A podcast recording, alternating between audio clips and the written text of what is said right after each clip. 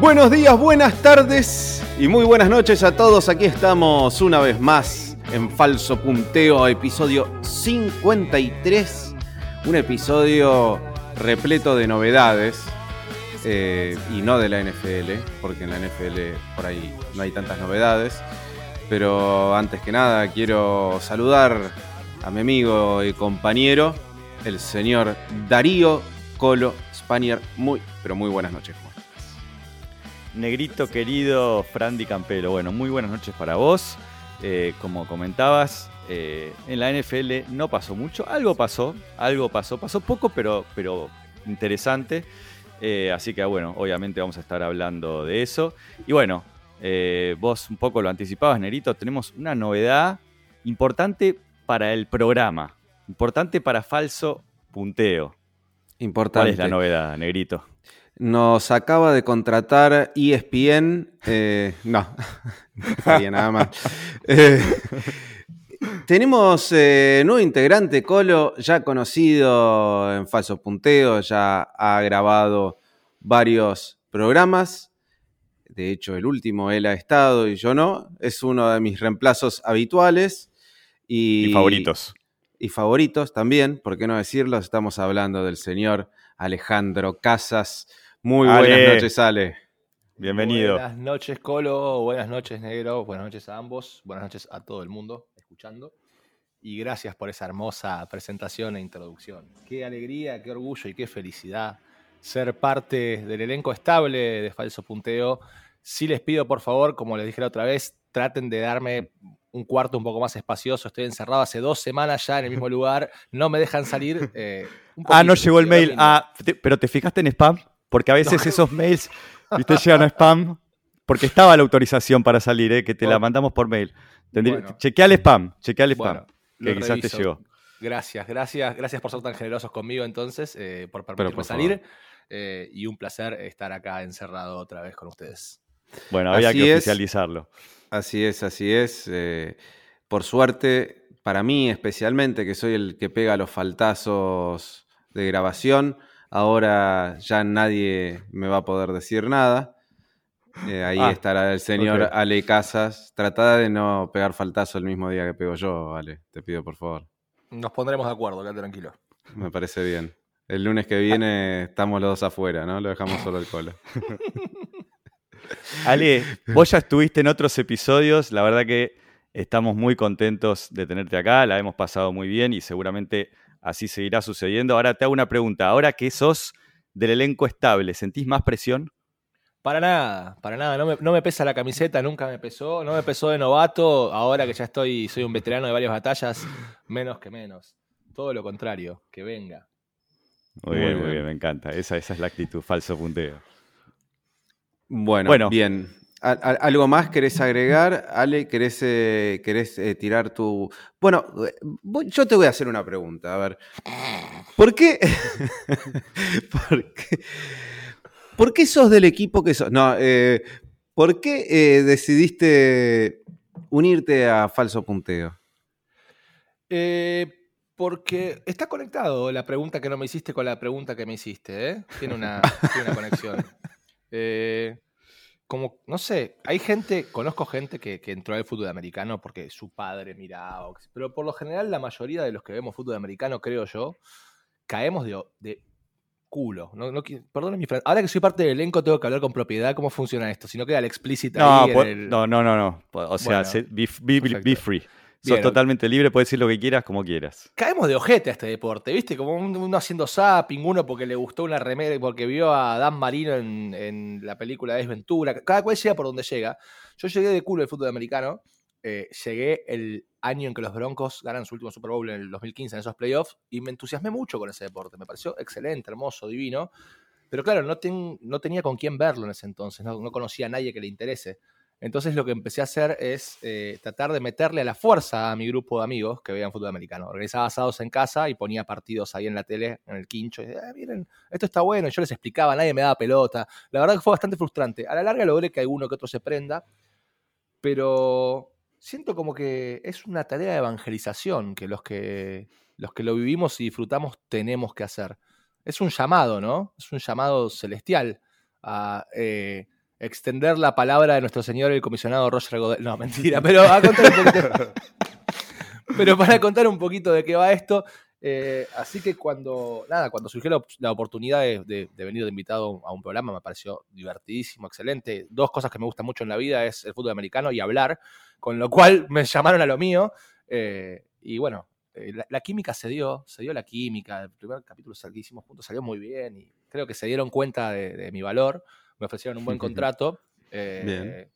Así que estoy muy contento Ah, también con el front Buen monto garantizado. esto. Buen Eh, monto sí, sí, sí. garantizado. Full, full garantizado. Eso es lo más a, lo, importante. Ah, full garantizado. Ah, a muy, lo de John Watson, sí. muy bien. Sí, tengo Muy todo un cajón de birras garantizado.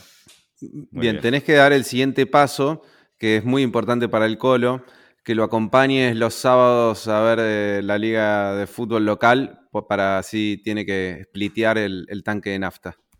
Ya estuvimos charlando un poco de eso y lo vamos a hacer. Pero el tanque de nafta. eh. Ol- Olvídate, Colos. Yo eh, tengo mi auto también. Si querés, repartimos el, el tanque de nafta del mío, vamos con el tuyo. No, vamos y vamos. Me interesa, tengo ganas de, de involucrarme con el, con el torneo local, así que ya, ya estuvimos charlándolo y sucederá. Muy bien, qué lindo. Bien, el torneo local, que dicho sea de paso, bueno, ya arrancó. eh, con, bueno, se jugó la primera fecha hace unos 10 días.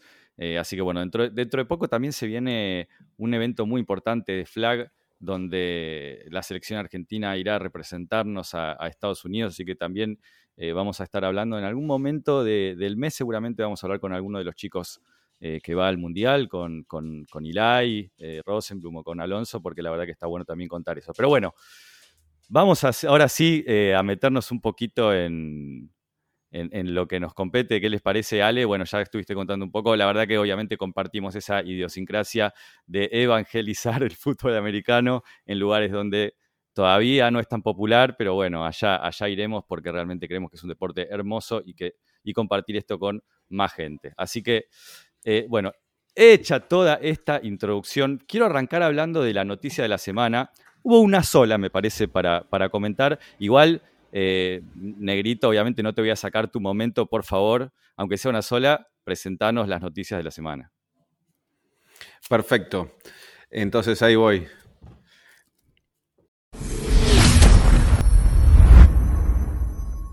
Noticias de la semana. Bueno, como, como primera noticia, quiero decir que ahora, bueno, hay más chances de que vaya yo también a acompañarte, Colo, al fútbol americano, porque creo que el señor Alejandro Casas eh, lo he visto más de los míos y ya me veo con la, con la heladerita, con las cervezas entrando, entrando al club. Y me parece que, que, bueno, ahí voy a tener un compañero para eso, así que me parece que, que, que está más interesante también. Bueno, bien, se empiezan a poner interesantes cada vez más los sábados. Bueno, esas Eh, fueron las noticias de la semana. No, el staff de Falso Punteo tiene problemas con el alcohol. Siguen. claro, sí. Bueno, 10 minutos de boludeo, si esta no es la pretemporada, ¿qué es, no? Sí, sí. Bueno, Colo, contanos, a ver, ¿qué, qué pasó en, en el universo NFL? Bueno, la semana pasada, eh, dentro de las noticias de la semana que eran bastantes, pero bueno, eran noticias, son noticias en pretemporada, ¿no? Son cosas que uno no contaría quizás en temporada regular, pero bueno, ahora que pasa tan poco, obviamente eh, todo es relativo, ¿no? Eh, la semana pasada contábamos que de Andres Hopkins había dicho en un podcast que, eh, que quería irse, ¿no? Algo que ya había comentado en otra oportunidad, que quería irse a Arizona, quería que lo, que lo tradeen, que lo intercambien, y un poco daba su listita de, de- de prioridades, ¿no? Contando como eh, sus requerimientos, a dónde le gustaría irse. Y hablaba de un lugar eh, con, con una dirigencia estable, hablaba de una defensa eh, excelente como para que la defensa, como se dice habitualmente, ¿no? que la defensa gana campeonatos. Y hablaba de un quarterback que juegue para el equipo, ¿no? que, que no sea individualista eh, y un poco también daba su listado ¿no? en, el medio de, pegarle un cañón a, Kyler Murray. Eh, sí, Ale. Yo creo que de Andre Hopkins había dicho que quería un quarterback que ame el juego, pero vos aprovechaste y le pegaste un palo más fuerte a Kyler, ya que estabas de paso, que no juega para el equipo. O sea, declaraciones del Colo Español, Kyler Murray no juega para el equipo. Bueno, no. eh, fue un poquito, eh, cuando escuchabas todas las declaraciones, eh, era un poquito también parece lo que daba a entender. Ahora ya no me acuerdo si era mi interpretación o si efectivamente lo dijo, pero bueno, iba por ese lado las, las declaraciones. Y finalmente tuvimos una noticia que no esperábamos, ¿no? Que casi inmediatamente a eso, apenas terminamos de grabar el programa, prácticamente salió la noticia de que los Cardinals cortaban a DeAndre Hopkins, que se convertía en agente libre. Y obviamente, primero esto a mí por, por lo menos me sorprendió, sé que a vos sale también porque ya habías comentado que no entendías cómo podía ser que ningún equipo esté dispuesto a entregar, no te digo una segunda, pero una tercera ronda por DeAndre Hopkins, más allá de que contamos también acá que su contrato era complicado y que sobre todo ya en este momento del año no era fácil que un equipo trade porque había pocos equipos con el cap suficiente después de haber firmado a los free agents y a los rookies, ¿no? Eh, sin embargo, hay algunos equipos que, tienen el espacio, pero bueno, la realidad es que eh, el trade no sucedió. Evidentemente, qué raro, ¿no? A ver, ¿por qué será que ningún equipo se jugó para dar eh, algo de capital de draft, aunque sea del año que viene, por DeAndre Hopkins? La verdad que mm, creo que es algo que, que nos llamó muchísimo la atención. Pero bueno, la realidad es que ahora DeAndre Hopkins tiene libertad para negociar con cualquier equipo y todas las posibilidades están abiertas. Efectivamente. Es loco, igual, que nadie haya dado eh, nada. Si queda una lectura para hacer de esto, es el fracaso rotundo de esta última iteración de los Cardinals, que no pudiste. O sea, habías arrancado bien, conseguiste a Andrew Hopkins por una segunda y en su momento parecía una estafa absoluta cuando se lo llevaban de los Texans por una segunda. No poder conseguir una quinta habla de lo fondo de olla que está esa franquicia en este momento, que ni siquiera tienen palanca como para conseguir un un vueltito por uno de los tipos que en los últimos 10 años ha sido de los mejores, no sé, top 10, pon el número que vos quieras, pero que ha sido uno de los mejores wide receivers de la liga. Y que todavía le queda nafta, porque no es que tiene 38 años, debe tener 30, 31, algo así. sí, 31 me parece. Tiene juego todavía encima. Con lo cual, eh, esta noticia sirve para mostrar una vez más que Arizona posiblemente sea el asmerreído de la liga en este año. Y arrancó, arrancó muy bien en la offseason haciendo su trabajo.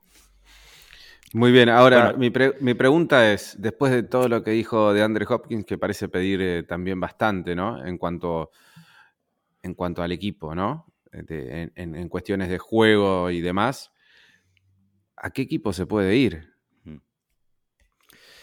Bien. Eh, ¿En qué equipo va a tener lugar? Porque va, a ser un W, un wide receiver 2, 3.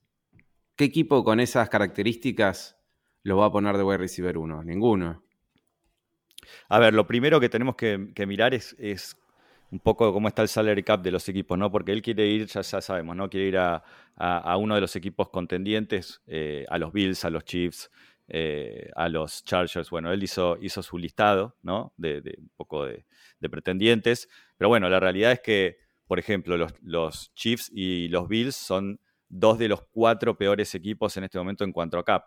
Eh, hoy tienen eh, todos esos que, tanto los Bills como los Chiefs, abajo de un millón y medio de espacio y él actualmente tiene un contrato de que, para este año era de 20 millones de dólares. Obviamente ese contrato ya no juega para nada, no importa, y él puede negociar un contrato de cero donde eh, obviamente si él pretende ir a alguno de estos equipos va a tener que ceder en cuanto a que por lo menos durante el primer año su salario sea eh, muy, muy bajo. Eh, y jugarse a poder cobrar su contrato en años siguientes y habrá que ver a qué otra cosa tendrá que resignar. si empezamos a mirar cuáles son los equipos que tienen espacio salarial, bueno, uno de los que está más arriba es los Jets, no estaba en el listado de, de Andre Hopkins, pero los Jets son, están terceros en cuanto a espacio. En este momento tienen 24 millones eh, libres. Eh, y, tenés, empecé a chequear las cosas. Defensa buena, sí. Tenés un management estable. No sé si es el más estable de la liga, pero la era Joe Douglas viene bastante bien. Vamos a decir que vienen funcionando las cosas bastante bien a nivel front office en, en Jets. Y tenés a tu amadísimo Colo Aaron Rodgers, con lo cual los números dan. No lo, no me lo imaginaría, o sea, si me lo, lo dijiste recién y me hiciste llamar la atención porque no lo hubiese pensado, eh, siento que, que está haciendo este movimiento Nuke porque realmente quiere ir a un contendiente confirmado. ¿Cómo está, ya que tenés ahí a mano los Cap Space, cómo están los Eagles de Cap? Porque Howie, Howie llevándose a, a Andre Hopkins sería la última gran estafa de un gran estafador. Sí, bueno, los Eagles están eh, más o menos en mitad de tabla. O sea, en realidad de cap efectivo tienen 8 millones en este momento. Y los Jets en realidad de cap efectivo tienen 21 millones. Eh, sí, los Eagles están, están un poquito más justos.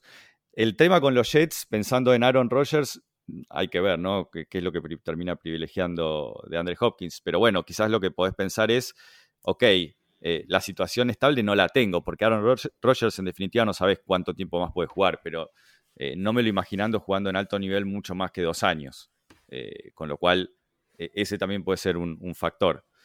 Pero perdón, después- ¿ya lo ponen como Sí. contendiente a los Jets? Sí, claro. Para mí es un contendiente. Y sí, En los O papeles. sea, no te, sí.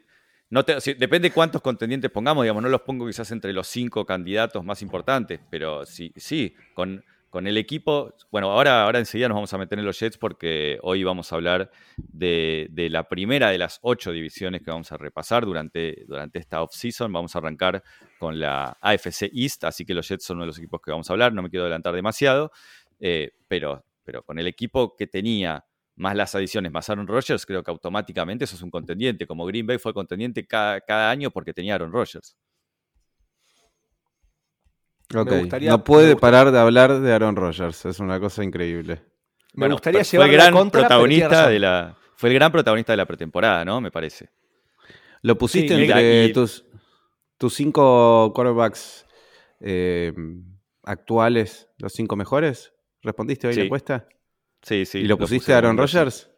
Sí, como número 5. No podés con tu genio. ¿eh? Yo No, lo puse, es lo que- yo lo, como yo lo que puse es. como número 2. Claro, claro. Ah, muy Sí. bien.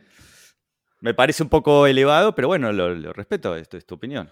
Pero ganó dos MVPs hace un año, viejo. ¿Qué, qué- qué- qué- la, memoria, la memoria de la gente que ve esta liga me parece alucinante. En un año borran todo. Ganó MVP dos seguidos. No, no, no borro Estás- todo. Simplemente no creo que sea el, hoy el número 2. Pienso que hay otros quarterbacks que están en, en- en más nivel. Hoy creo que, que Joe Burrow está en más nivel que, que Aaron Rodgers, en mejor nivel. Hoy. Joe Burrow is the new Philip Rivers. Lo vamos a ver todos los años siendo bueno y no ganando nada. Lo digo ahora. Bueno, bueno, puede ser. Si sos, si sos de los Bengals, firmás que, que Burrow sea un Philip Rivers, sacando, sacando ga- ganar campeonatos o no ganar campeonatos por el nivel. Ya lo hablamos la semana pasada. Es una franquicia que se disfraza de gatito. No los puedo respetar, perdón. ¿Otra vez? Perdón. no puedo, perdón. Es como Kiss. Bueno. Se pintan la cara para tocar, hermano. No los puedo respetar, perdón. Bien. Bueno, amigos. Volviendo, Sí. vo- va- vamos a volver un poco, volviendo al planeta Tierra. eh, los Eagles, la verdad que creo que, o sea, no me, es cierto, ¿no? Sería una, sería una tremenda bomba eh, que se vaya a los Eagles. eh, no lo podemos descartar nunca. Creo que coincido con vos, Howie puede hacer magia y, y- no los podemos descartar. Y aparte es una franquicia que está desesperada por un Super Bowl después de haber estado tan cerca y de haber mantenido la base del equipo, pero sabemos que en la NFL las ventanas son cortitas. El año que viene Jalen Hurts empieza a cobrar su nuevo contrato, que no, fue, no es el mejor pago de la NFL porque el de Lamar todavía no estaba hecho, pero es el segundo mejor pago de la NFL, con lo cual el- se va a empezar a complicar la, la situación a Filadelfia si no gana este año o el que viene. Entonces, sería, no sería nada loco. sería un complemento hermoso para ese cuerpo de wide receivers de Andre Hopkins. Porque tenés un AJ Brown con su potencia No. física, de Bonta Sería el con su velocidad escurridizo, sería una locura ese cuerpo No, de sería el mejor cuerpo de wide receivers de la liga. Sin ninguna duda, sería mejor que el de Bengals. Sí, sí, totalmente. Sería el mejor. Esos tres sería el mejor cuer- cuerpo de wide receivers de la liga. Sí. Sin duda. Hoy, ¿quién es el wide receiver 3? Después Watkins. ¿Quién está ahí atrás? No, no hay sí, sí, ¿no? sí. Sí, diría que Watkins. Eh, pero, pero creo que sería, sería, sería casi, casi robo de Andre Hopkins en los Eagles. Bueno, en conclusión, igual, negro, no tenemos ni idea dónde va a parar de Andre Hopkins. Si tuviésemos estas primicias, nos hubiese contratado ESPN, como decías hace un rato. Así que como no las tenemos, solo Sí, podemos ver. aventurarnos. Hubo, hubo rumores que también tienen que ver con algunos posteos que, que hace él, que para, para mí no hay que darle demasiada importancia porque ya vimos que los jugadores empiezan a jugar un poco con las redes sociales y hasta es parte de su estrategia de negociación, ¿no? Como, como hemos visto cuando un jugador quiere hacer un, un hold out o un hold in y borra todo lo que relaciona con el equipo de sus redes sociales, lo vimos con, Kyler Murray. Eh, ahora incluso también lo, estamos viendo eh, en este momento con Quentin Williams, ¿no? con, el, jugador de los Jets. Eh, y también los jugadores lo que hacen es, sabiendo que, hay varios equipos que, pueden estar interesados, empiezan a jugar con que están cerca de ir a algún equipo. Y eso también ayuda a que los otros equipos digan, bueno, voy, a, voy a levantar la oferta o voy a hacer una oferta más agresiva. Eh, y no nos olvidemos además que de Andre Hopkins no tiene agente tampoco. Sus contratos los negocia él. Así que para mí todo lo que veamos es, es, es estrategia. Pero dicho esto, lo hemos visto haciendo posteos en algún momento acerca de Houston, lo hemos visto acerca de los Patriots. Eh, también hemos escuchado hablar a, a John Watson, que es su ex compañero en, Houston, y la verdad que en los Browns tendría muchísimo sentido de Andre Hopkins también. Eh, también hemos visto algún rumor de los Ravens. En fin, son todos rumores. Muy bien, son todos rumores. ¿Alguna noticia más eh, para agregar en esta bella semana que ha pasado? ¿No? no tengo nada por ese lado, ya estamos. Bien, Eso es todo. Muy bien. Me gusta que el señor Ale Casa ya esté mejor del hígado, me alegro mucho por usted. Ese sonido que se va a escuchar tantas veces a partir de ahora en el fondo. Eh... Maravilloso. Eh, lo, están, Lo, agregan por postproducción, es mentira. Yo no abrí ninguna cerveza, lo están agregando por post el sonido, no fui yo. Por suerte no estamos haciendo streaming porque si no también nos deberían estar pagando en este momento la publicidad. Señores, ahora sí, vamos, vamos a arrancar con eh, nuestro tema principal del día de hoy, del episodio que tenemos hoy adelante. Y vamos a hablar de la AFC East. Ya arrancamos hablando un poquito de, los Jets y de AR8. Y como no podía ser de otra manera, quien va a comenzar hablando de los Jets y de Aaron Rodgers es el señor Darío Colo Panier, que está emocionado con los Jets y ya los ve como la gran sorpresa de la temporada. Bueno, a ver, yo no tengo, no tengo equipo en la NFL, como muchos saben, pero este año soy de los Jets. Está bien, lo digo ahora. Empezó el año. Este año soy de los Jets. Quiero que ganen los Jets. Eh, me gusta mucho que esté Aaron Rodgers eh, en los Jets. Obviamente. Eh, perdón, perdón. Te voy, a, te voy a. Te voy a. Te tengo que parar un poco ahí. Vos, vos sos de Aaron Rodgers. Arranquemos por ahí porque vamos a decir las cosas como son, salvo el año pasado. Te diría que todos los años anteriores estabas con los Packers, con los empacadores de Green Bay. Sí, bueno, en puede ser, pero, pero realmente que como dijiste vos, o sea, eh, eh, tengo una debilidad por Aaron Rodgers y, sí, sí, me gusta que me gusta ver a sus equipos jugar. Y el color verde, muy bien. Bueno, perdón, ahora te dejo seguir. Gracias. Bueno, eh, el año pasado el récord de los Jets fue 7 victorias y 10 derrotas. Tocaron las puertas de los playoffs. Es el equipo con la máxima racha activa sin playoffs en la NFL con 12 temporadas. No clasifican desde el 2010. Esto un poco para poner en contexto a la franquicia a la que llegó Aaron Rodgers. La verdad que haciendo un paralelismo con lo que pasó con Tom Brady, es una situación dentro de todo bastante similar, ¿no? Donde llega, llega un equipo que eh, tiene varias piezas importantes, varias cuestiones ya resueltas. ¿no? Es un equipo que, ya viene en remontada, que, a partir de la, llegada de Robert Salah, la verdad es que se solidificó muchísimo, sobre todo a partir de, la defensa. Que en Sos Gardner creo que tiene un jugador importantísimo, una pieza fundacional. Eh, y tiene un buen cuerpo de wide receivers. Ahora vamos a contar un poco los que llegaron, que me parece que, son un upgrade importante. Pero bueno, eh, obviamente que eh, todo cambia para los Jets a partir de la llegada de eh, quizás uno de, hoy se hablaba en el chat de No ¿no? y creo que nadie discute esto, uno de los cinco jugadores más talentosos en la historia de la NFL. Más allá de. más allá de de, los títulos, ¿no? Más allá de, contar los anillos, que es cierto que es, está en deuda en cuanto a anillos. Aaron Rodgers tendría que haber ganado más anillos para el tipo de jugador y para el talento que tiene. Pero bueno, eh, llega a, un equipo que eh, se viene fortaleciendo. Entonces hablábamos, vamos a empezar con las adiciones, ¿no? ¿Quiénes llegan a los Jets? Llegaron Rogers, obviamente, después de, de ese trade donde quizás los Jets entregan un poquito más de lo que se esperaba inicialmente, donde se hablaba de una segunda ronda, un valor por ahí, o dos segundas rondas. Finalmente eh, es un swap de primeras rondas, el 13 por el 15, que les terminó costando bastante caro, ahora lo vamos a, contar un poquito más en detalle. Eh, una, segunda, una segunda ronda en 2023, el pick número 42, y además una segunda condicional 2024, que se convierte en una primera si Aaron Rodgers juega el 65% o más de los snaps. Con lo cual, eh, eh, digamos, salvo una lesión, eh, que obviamente siempre están las posibilidades, sería una primera ronda en 2024. O sea, sería una primera y una segunda y este swap de primeras rondas. también se incorpora Michael Hartman desde la Free Agency. Le, le hace un contrato de un año y 4,5 millones, ¿no? Como un contrato de, bueno, a ver, mostranos, a ver si, si pegas ese salto y, y te hacemos un mejor contrato el año que viene viene de los Chiefs, que, la verdad es que eh, terminó teniendo bastante importancia, ¿no? sobre todo a fin de, sobre el final del año, hizo jugadas importantes. Eh, creo que es una, buena incorporación para los Jets. Eh, un jugador rápido, una amenaza profunda constante. Después llega también, acá, acá empieza la lista de pedidos de Aaron Rodgers, ¿no? Alan Lazard, y Randall Cobb, sus ex compañeros en Green Bay. Los dos son incorporados. Interesante el contrato de Lazard, cuatro años, 44 millones. Y Randall Cobb llega por un año y tres millones, ¿no? Un típico contrato de, veterano. Pero bueno, son, manos seguras, ¿no? Para Aaron y conocidas. Así que me parece que, están bien las dos incorporaciones. La contracara son los wide receivers que se le van, ¿no? Se va, se va Elijah Moore. Me parece que les debe haber dolido bastante tener que deshacerse de Elijah Moore, un jugador que eh, mostró muchísimo potencial. Eh, quizás no terminó de explotar.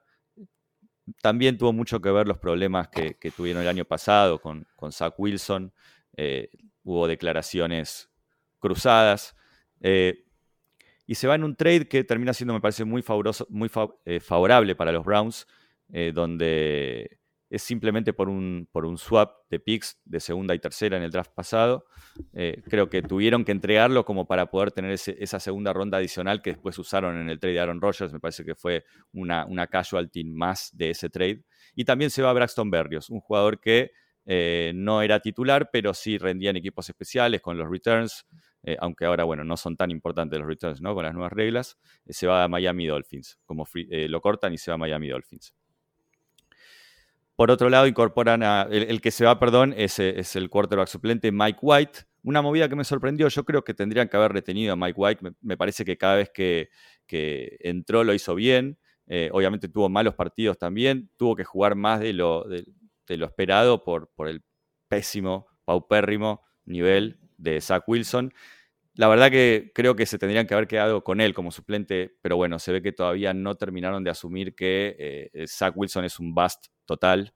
Yo creo que a esta altura no hay vuelta atrás, por lo menos en los Jets. Si en algún momento recupera algo de su nivel Zach Wilson, eh, va a ser en otro equipo más adelante en su carrera. Eh, pero bueno, insisten y deciden deshacerse de, Mike White. No estoy de acuerdo con, con esa decisión.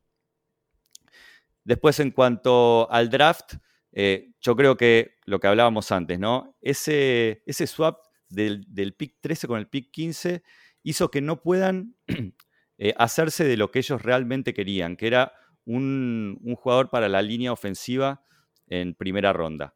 Eh, había cuatro que creo que eran los que valían la pena para dentro de esos primeros 15, 20 picks. Y el cuarto jugador se lo termina arrebatando los Steelers, que hacen el trade con, los Patriots y suben al 14 y se llevan al último jugador eh, de línea ofensiva de estos cuatro que, estábamos hablando, que, en ese momento era Broderick Jones, el jugador de Georgia.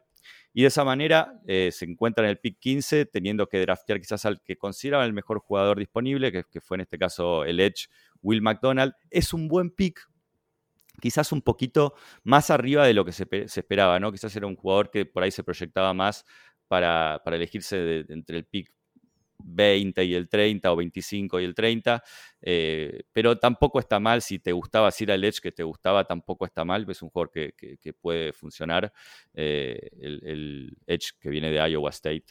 Eh, y bueno, y finalmente el jugador de línea ofensiva sí lo terminan seleccionando en, la segunda ronda con el pick 42. Joe Tipman de la Universidad de Wisconsin, que seguramente va a jugar de centro.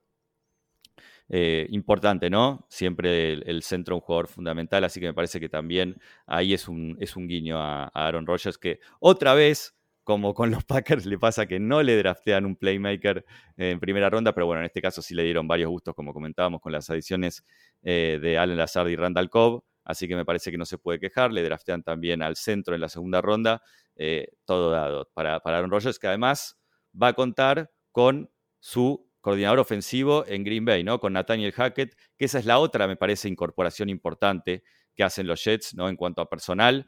Eh, un, bueno, lo conoces bien, Ale, no sé si querés decir algo del paso de Nathaniel Hackett por tu franquicia, los Broncos. Un tipo encantador, lo queremos mucho. Muy bien.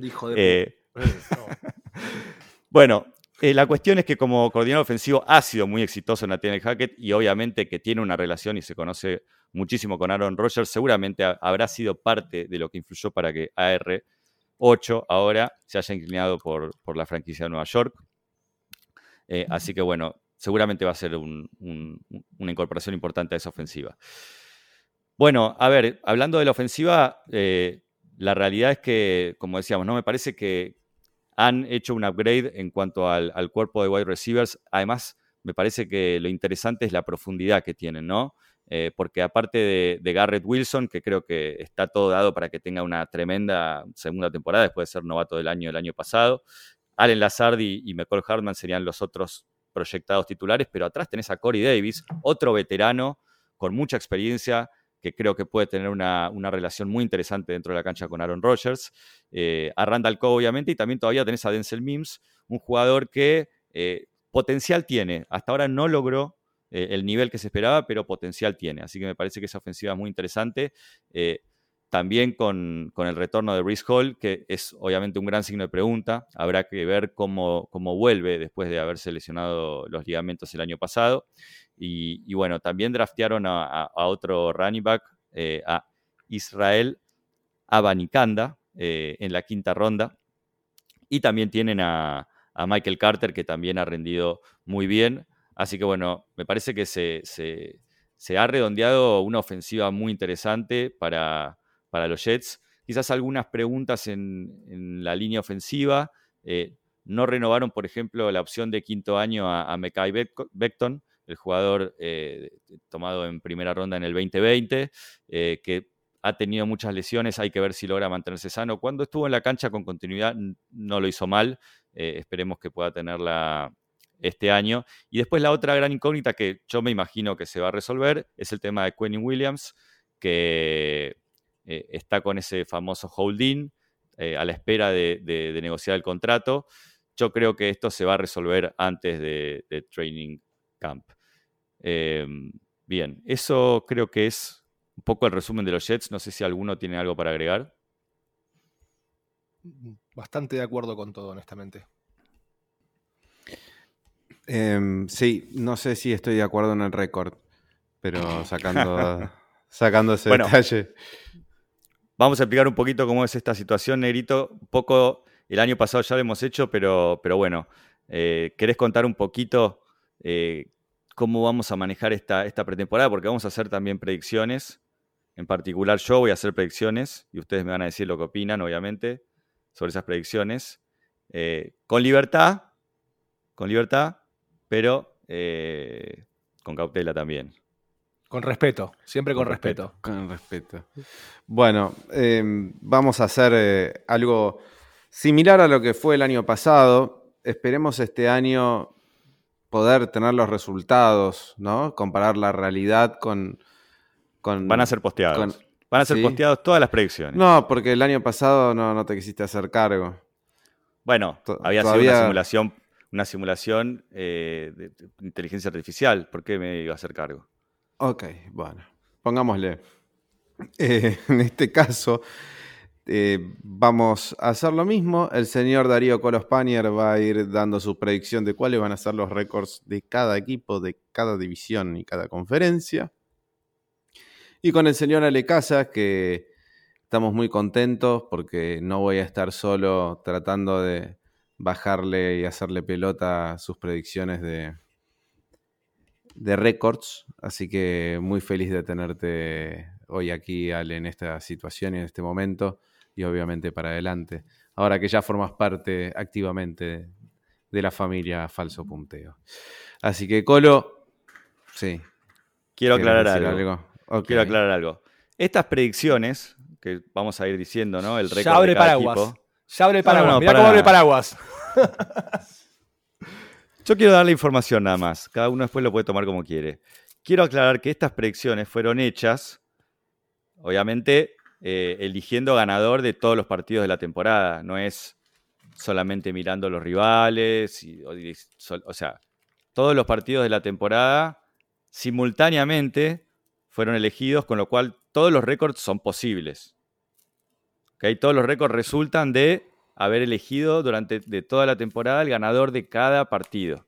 ¿Se entiende? Pero no de un solo equipo, sino de todos los equipos al mismo tiempo. O sea que Sí, todos sí, los sí. resultados que yo voy a dar son resultados que se pueden dar perfectamente en la, Sí, sí, en la sí. NFL. Se entiende. Se entiende, se entiende. Es un, es un laburo serio, señores. Es un laburo, un laburo serio. serio. Hay ciencia detrás de esto. Incluso, Claro. obviamente, si hay que dar tiebreakers, si hay, si hay empates, vamos a ver cómo le fue en los tiebreakers, como corresponde, ¿no? El récord entre sí, después récord dentro de la división de cada uno de los equipos, eh, y hasta ahí vamos a llegar. No vamos a ir a Strength of Schedule. Perfecto. Ale, Pero hasta ahí por lo menos vamos a llegar. acordate que, bueno, se pueden discutir lo que dice el Colo con libertad, pero no tanta. Exactamente. Bien, eso, bien. eso es lo que quería decir. En, en última, en última instancia, tenemos que. Hay, hay cierto corporativismo dentro de falso punteo. Tenemos que dar una imagen de ser gente que está, que tiene las cosas preparadas, que estamos de acuerdo. No podemos hacer un circo de estar peleándonos a los, a los gritos. Exacto. Así que eh, disentiremos Eh, con mucha civilidad.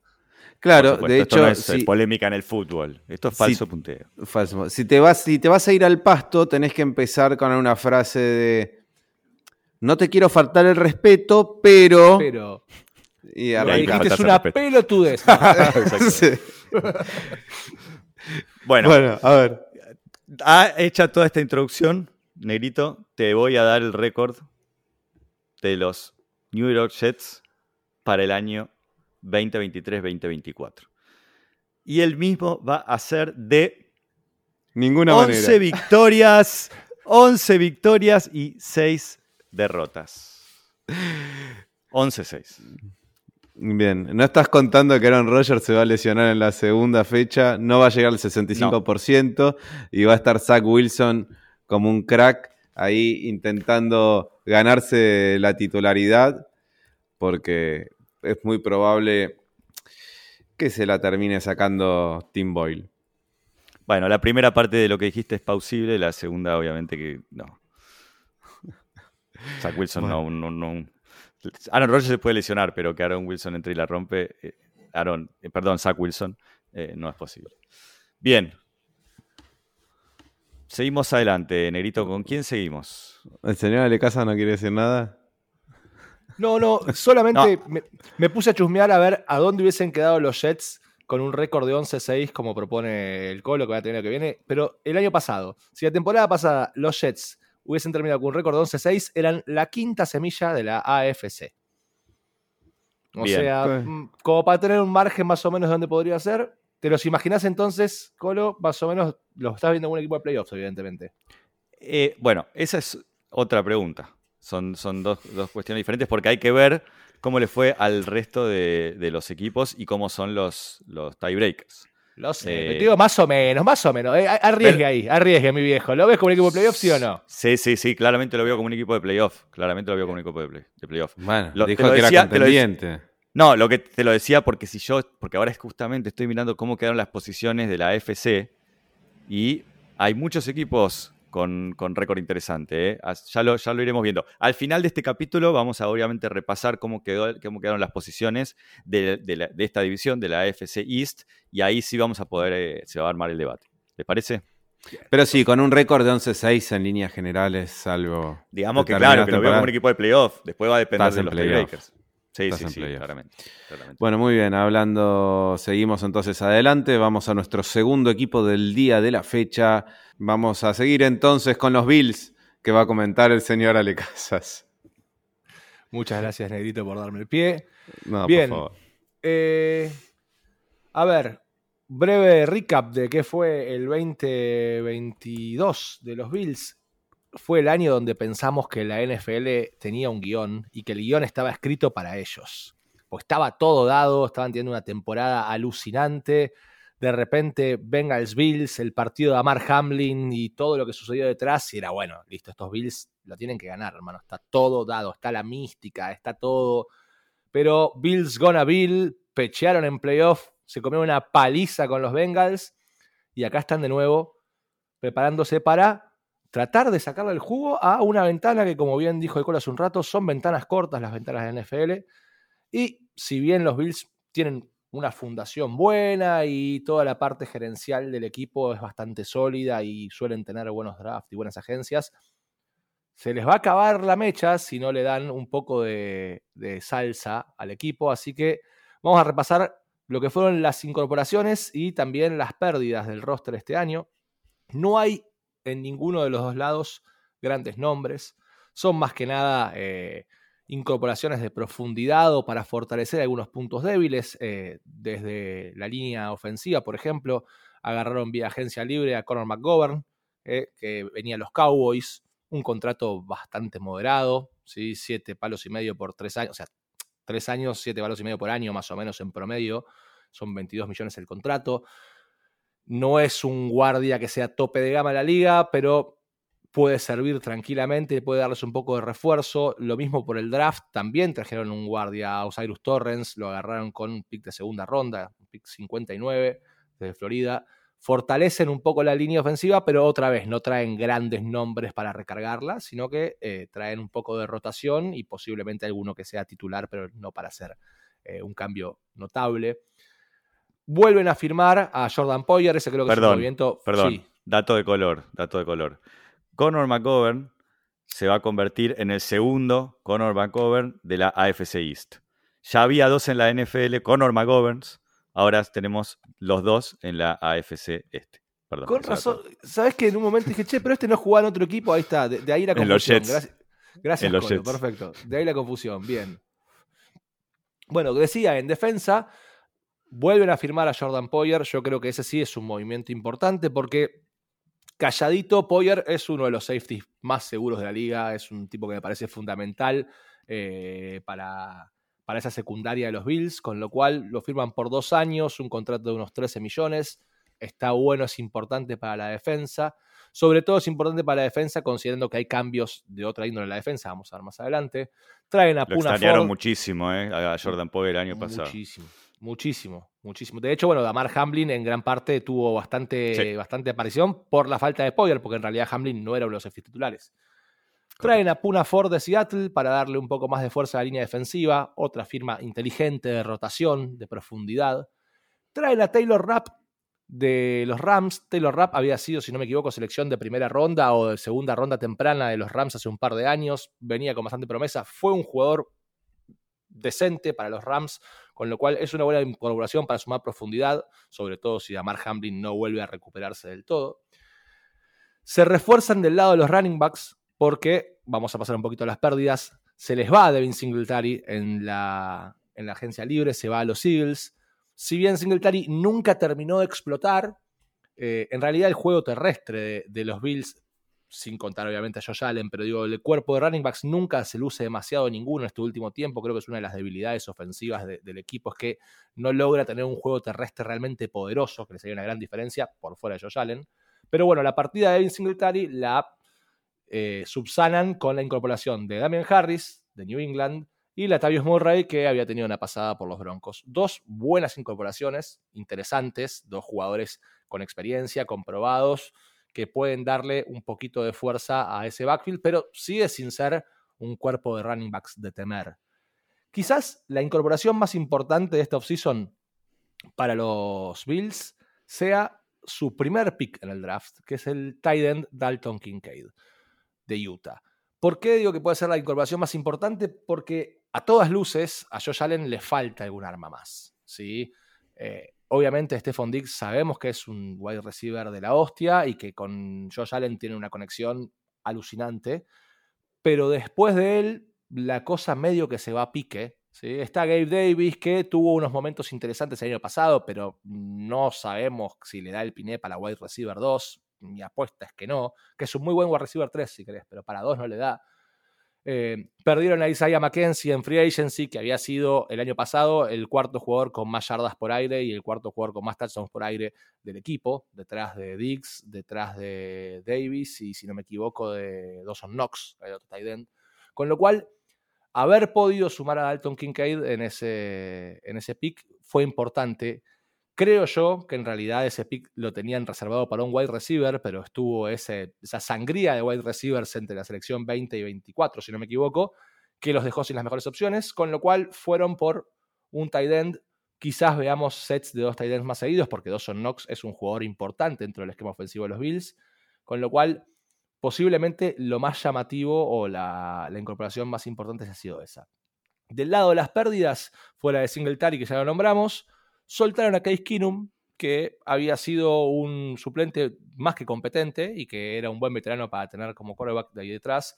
En su lugar trajeron, trajeron a Kyle Allen, eh, que es un suplente del montón. Me parece un voto de confianza válido en que Josh Allen es Josh Allen y que no piensan en tener otro tipo en la cancha que no sea él, eh, con lo cual esperemos no tener que ver a Kyle Allen jugar, ojalá que no. Y sí hay una pérdida quizás que puede ser la más sonora, así como dijimos que Alton Kincaid es la incorporación más importante. Se le fue Tremaine Edmunds, linebacker, se fue a Chicago en agencia libre.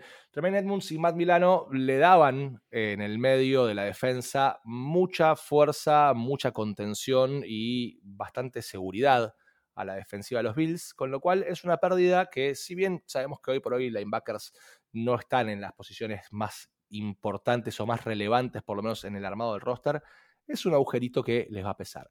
Y sobre todo les va a pesar porque, y acá entra el primer movimiento importante por fuera del roster, que es que Leslie Fraser, el coordinador defensivo de los Bills, se pidió un año libre, un año sabático.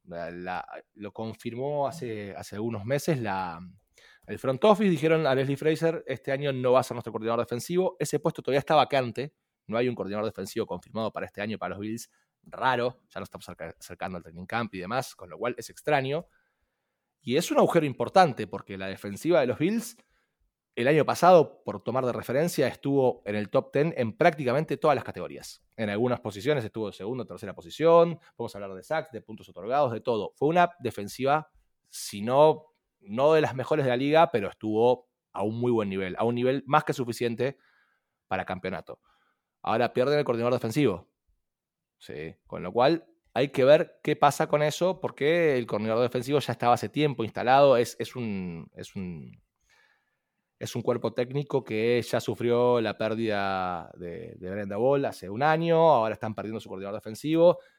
Digo, y empezaba el análisis sobre los Bills pensando, ¿cuánto tiempo le queda a la ventana? ¿Sí?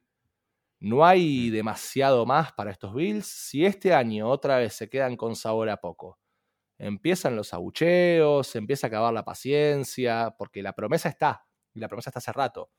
Pero las cosas empiezan a desarmarse de a poquito, vas perdiendo los coordinadores, se te empieza a caer algún que otro jugador, no traes grandes renovaciones, grandes estrellas. Lo más importante posiblemente a nivel roster para los Bills este año sea si vuelve Von Miller en buenas condiciones y no es algo, con todo el respeto por The Monster, un animal absoluto, pero tampoco estamos hablando de algo tan esplásico para decir, bueno, nos jugamos el año en eso. Con lo cual, me parece un año de prueba importante para este equipo, para Josh Allen, eh, para Sean McDermott, para toda la gente involucrada, va a ser un año importante. Si tienen éxito, si llegan lejos, todos vamos a seguir diciendo que bien los Bills, pero si este año se quedan otra vez a media vela, creo que van a empezar a escucharse los murmullos en el Orchard Park. Mm. ¿Qué pasa con la noticia del día de DeAndre Hopkins? Y lo decíamos, están ligados como una posibilidad, están ligados como una posibilidad, pero el cap los tiene apretadísimos. Con lo cual, a menos que haya algún milagro, el roster que vamos a ver este año va a ser un roster muy, muy, muy parecido al del año pasado. que está bien, porque fue un gran roster, pero no ganó un campeonato, con lo cual un gran signo de pregunta sobre en qué están pensando los Bills en este momento. El récord de este año para los Bills, Colo, ¿qué tenés para decirnos? ¿Qué imaginás? Bueno, el récord para el 2023 de los Buffalo Bills va a ser de 13 victorias y 4 derrotas. Upa.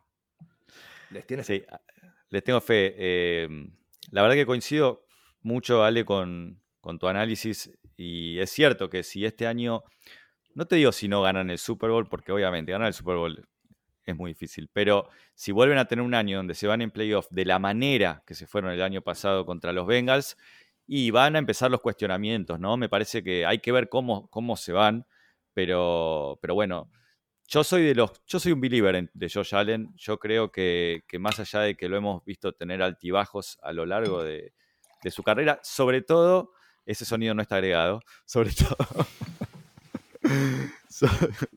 sobre, todo eh, el año pasado, ¿no? Pero también es cierto que eh, muchos de, esos altibajos tuvieron que ver con una, muy, muy floja actuación de su línea ofensiva. Él jugó bajo presión constantemente.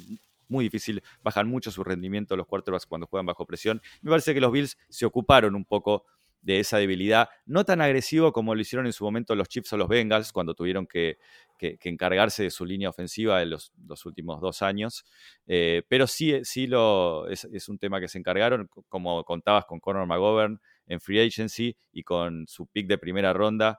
Eh, Osiris Torrens, que me parece que es fundamental.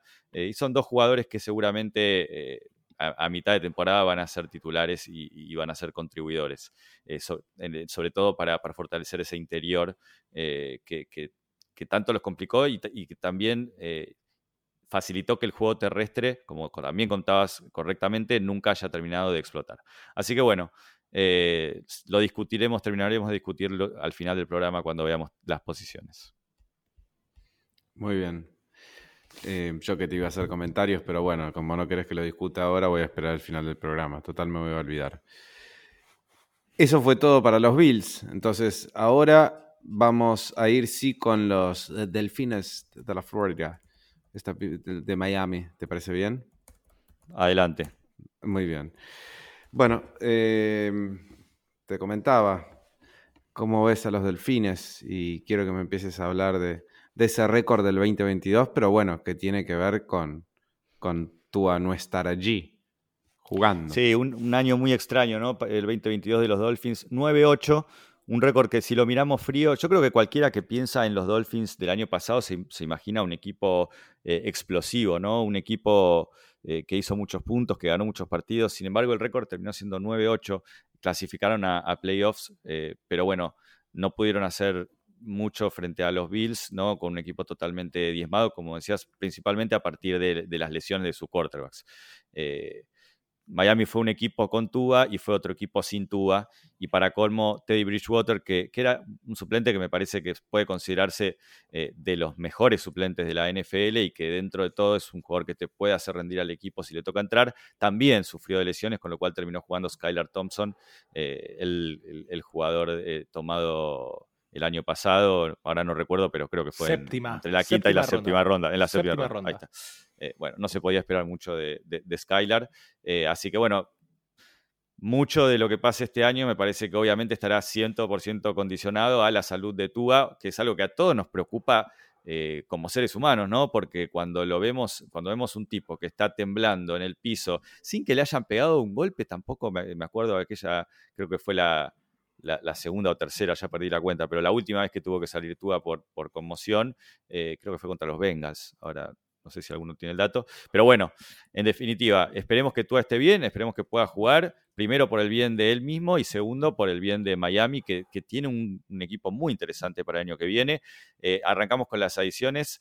Eh, me parece que la más importante es sin dudas la del cornerback Jalen Ramsey viene de los Rams, un trade que todavía no entendemos cómo pudieron conseguir a, un jugador de este calibre de, a los 28 años, porque Jalen Ramsey tiene quizás bastante experiencia, pero es todavía joven y creo que tiene muchísimo para dar.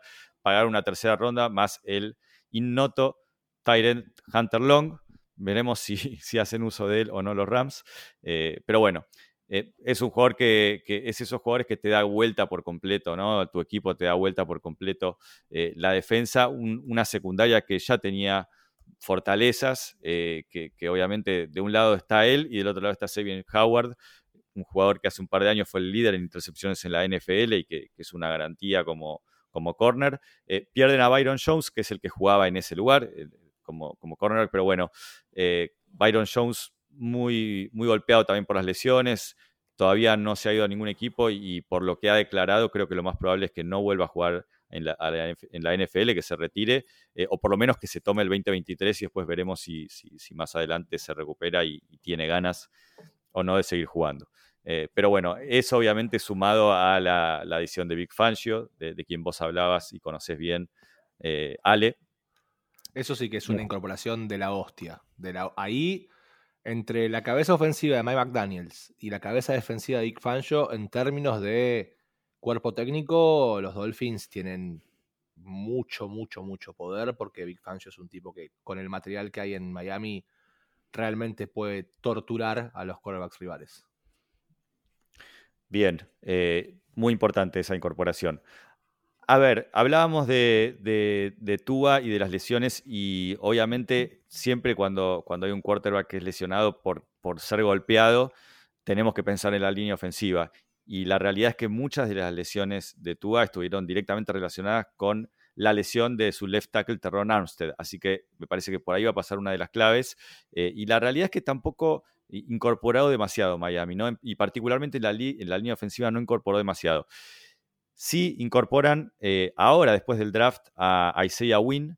Me parece que es una, incorporación interesante, ¿no? Lo que habla también de que se puede seguir consiguiendo talento en la NFL a esta altura del año, cuando ya pasó el free agency, cuando ya pasó el draft, todavía hay jugadores que, podés conseguir por un salario interesante.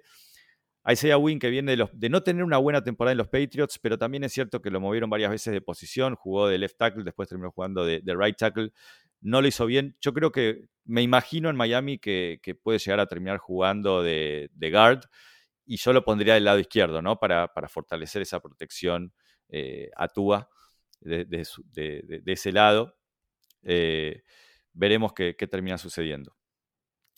Por otro lado, incorporan más velocidad a un equipo que ya de por sí es muy veloz. Eh, llega Braxton Berrios, como contábamos antes, de los Jets, un contrato amigable de, un año y, tres millones y medio. Eh, un jugador que va a ser cuarta o quinta opción, pero que seguramente puede, puede entrar eh, y, aportar desde su velocidad, desde, desde, su, amenaza como, como, profundo, como profundo, ¿no? Eh, para, como se dice en inglés, stretch the field, como alargar la cancha, ¿no? Esos jugadores que, que, son importantes porque hacen que la defensa tenga que, preocuparse por cubrir todo el terreno y eso te abre obviamente otros espacios para, su gran cuerpo de wide receivers que ya tienen en, en Tyreek Hill, Jalen Waddell y esperamos un Cedric Wilson con un poco más de protagonismo que, el que tuvo el año pasado, donde también sufrió algunas lesiones. Había jugado muy bien en Dallas cuando lo incorporaron, la verdad que yo pensé eh, qué buena incorporación de Miami, ¿no? Cuando la hicieron el año pasado, este tipo va a aportar. No fue tan así, eh, un poco por rendimiento, un poco por lesiones, pero bueno, este, si, vuelve a su nivel, este año eh, puede también aportar muchísimo en esta ofensiva. Después también incorporan a el flamante Chosen Anderson, también conocido como Robbie Anderson con Y y también conocido con, como Robbie Anderson con I latina E, eh, obviamente esto no es que nosotros lo, escribamos mal, sino que él se cambió su nombre dos veces en el último año y ya lo hemos contado, pero bueno, cambió más veces su nombre que touchdowns hizo. Así que, eh, bueno, el, bueno de, de, Chosen Anderson, perdón. Con respeto, veremos ¿no? Pero por supuesto, como todo lo que hacemos en este programa. Así que eh, otra alternativa más para, Miami en ese cuerpo de wide receivers que tiene muchísima profundidad. Eh, también incorporan a, Mike White, que lo contábamos, ¿no? Me parece que es una incorporación inteligente, es un, es un buen backup para Tua. Esperemos que no sea necesario, pero eh, lo ha hecho bien cuando le ha tocado entrar a Mike White. Eh, otro jugador que me parece que también es interesante es en el draft, ¿no? Toman a, Cam Smith en segunda ronda. No tenían primera ronda, eh, pero sí lo toman a Cam Smith en segunda ronda, un cornerback, otro jugador más para reforzar esa, esa defensa de Big Fangio. Y luego en la tercera ronda toman a, a Devon Achan, el running back de, que viene de Texas AM. Muy interesante este jugador, también muy rápido. Otro de los puntos, grandes puntos fuertes de Miami es su, cuerpo de running backs, donde ya tienen a Rajiv Monster, donde ya tienen a Jeff Wilson, eh, a Salvo Ahmed, a Miles Gaskin y ahora incorporan a Devon Achan. Eh, veremos si los cinco terminan jugando en el roster principal. Yo creo que de esos cinco van a quedar cuatro. Eh, pero la realidad es que, es que los cinco son jugadores de primer nivel como para armar un comité de dos o tres de altísima calidad. Sí, y teniendo en cuenta que McDaniels es eh, hijo directo del linaje Shanahan y que le encantan esas ofensivas que te ponen a 17 running backs ignotos uno atrás del otro y te hacen daño por el piso con eso, con lo cual es muy probable que, que este muchacho pase de, novato a enseguida hacer daño en una ofensiva que está diseñada para, para sorprender con la corrida y que incluso pensando en Tua, sería bueno que corran, que corran bastante. Sería bueno que, concentren un poco el juego por la tierra. Recién mientras estabas hablando con lo de Tua, me puse a ver el video del golpe contra los Bengals. Ese fue de su segunda conmoción. Y realmente es feo de ver. Es feo de ver y la tercera conmoción, que es contra los Packers en la fecha 16, es un golpe de lo más común y silvestre. Y nada. después terminó tirando tres picks en cuatro jugadas seguidas, porque evidentemente ya tiene eh, el coco gelatinoso, ese pibe de tanto golpe, con lo cual, si tienen chances los Dolphins de poder confiar en él a largo plazo y no arruinarle la cabeza y la vida, tienen que sacarle un poco del peso de encima. Y eso empieza, además de por fortalecer la línea ofensiva, por tratar de que el juego terrestre sea un poco más la, el leitmotiv, sobre todo en un esquema ofensivo que está planteado para eso, que está planteado para correr. Es eh, un sistema heredado de Shanahan que corre la pelota y se arman jugadas de mucho jet mucho movimiento, mucho motion pre-snap, con lo cual digo, es interesante y está bueno esta incorporación. Yo creo que va a ser gravitante el cuerpo de, perdón, de running backs de los Dolphins este año. Debería ser porque les conviene en términos esquemáticos y porque les conviene para cuidar a su running, a su coreback que no puede comerse más golpes como el año pasado porque se le termina la carrera básicamente.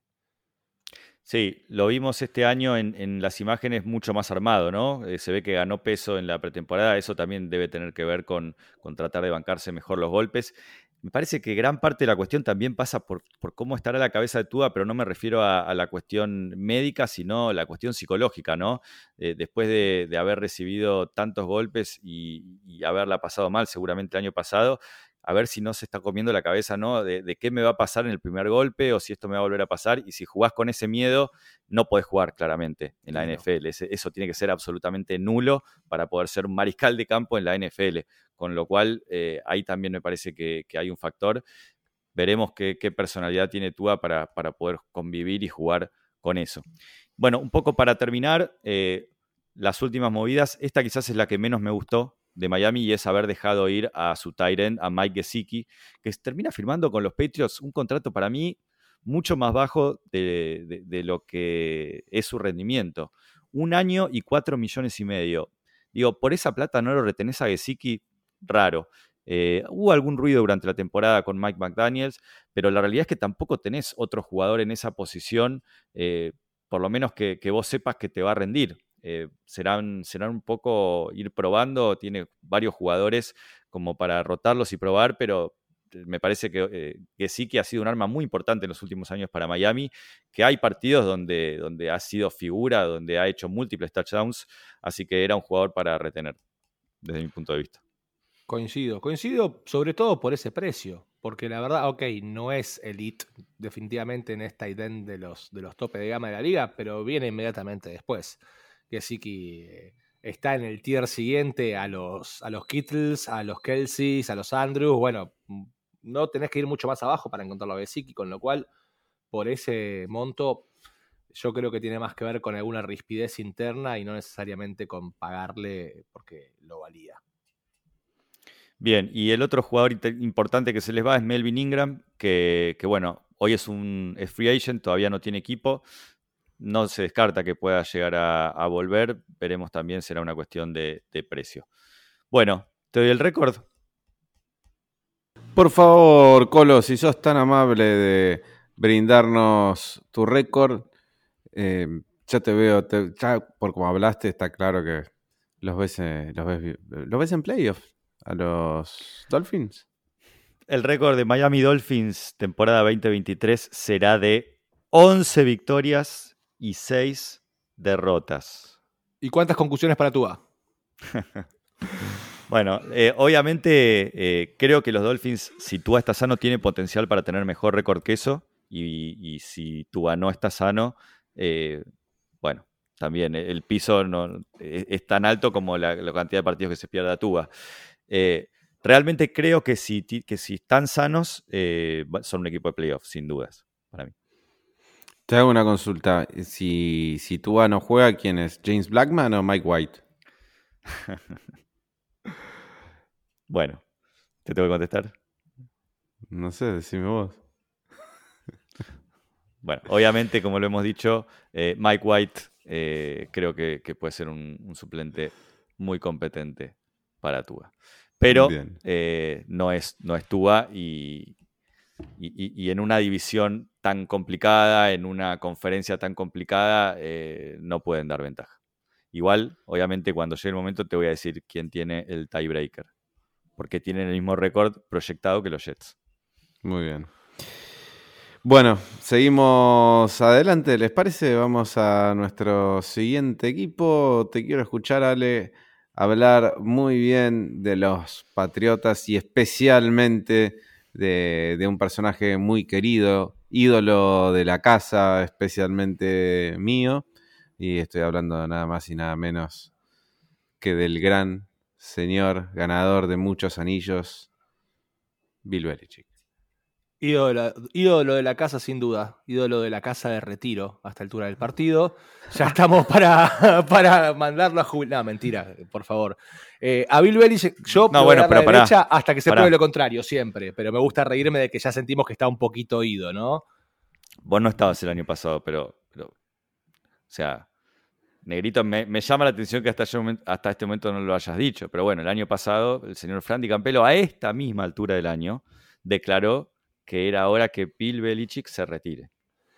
Así es, me hago cargo. Sin pelos en la lengua.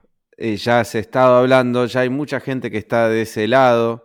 ya te escuché a vos, Ale, lo escuchamos eh, hace poco al señor Ferapa también, eh, hablar de que el señor está gagá por haber elegido un kicker y un panther, viste, ese tipo de cosas. Así que bueno, nada, te, cedo, te cedo la posibilidad de retirarlo esta temporada vos, Ale. No, no, yo, yo no me atrevería tanto. Sí, hay que decir eh, que claramente, a ver, es muy difícil borrar una dinastía de 20 años, haber ganado 6 Super Bowls. Hay que hacer varias cagadas para tapar ese, ese legado viene en el camino correcto de tapar ese legado. ¿sí? Ya desde la partida de Tom Brady, los Patriots fueron un poquito una murga. Eh, el primer año post-Brady fue realmente doloroso. De pronto, Mac Jones en su año debut fue interesante. No llegaron muy lejos, pero por lo menos ¿viste? amenazaban, algo jugaban. Las defensivas de Belichick siempre te van a hacer doler, por más que no tengan grandes nombres. Pero el año pasado, aunque su récord fue de 8-9, que no suena tan tan asqueroso, el año pasado realmente fue feo de ver. Los Patriots el año pasado fueron un equipo doloroso de ver, partiendo por la inexplicable, inentendible, inasible decisión de Bill Belichick de poner a Matt Patricia como coordinador ofensivo. Eso fue, parecía una joda del training camp y quedó. Y después lo que pasó fue que realmente ver un partido de los Patriots el año pasado era un dolor de ojos. La ofensiva era realmente ofensiva, pero ofensiva al, buen gusto. Era una cosa muy dura, eh, con lo cual este año no pueden seguir parándose en una buena defensiva, que es algo que Belichick siempre te va a dar, ok, lo tuvieron, ya se te acaba la batería, Bill. Eh, si este año no acomodan un poco las cosas, se va a poner feo. Es un buen comienzo el haber traído a un viejo coordinador ofensivo y conocido de la casa para ver si podemos reacomodar un poco esa ofensiva. Y también hay algunos movimientos interesantes a nivel roster. ¿Por qué traer a Juju Smith-Schuster en agencia libre?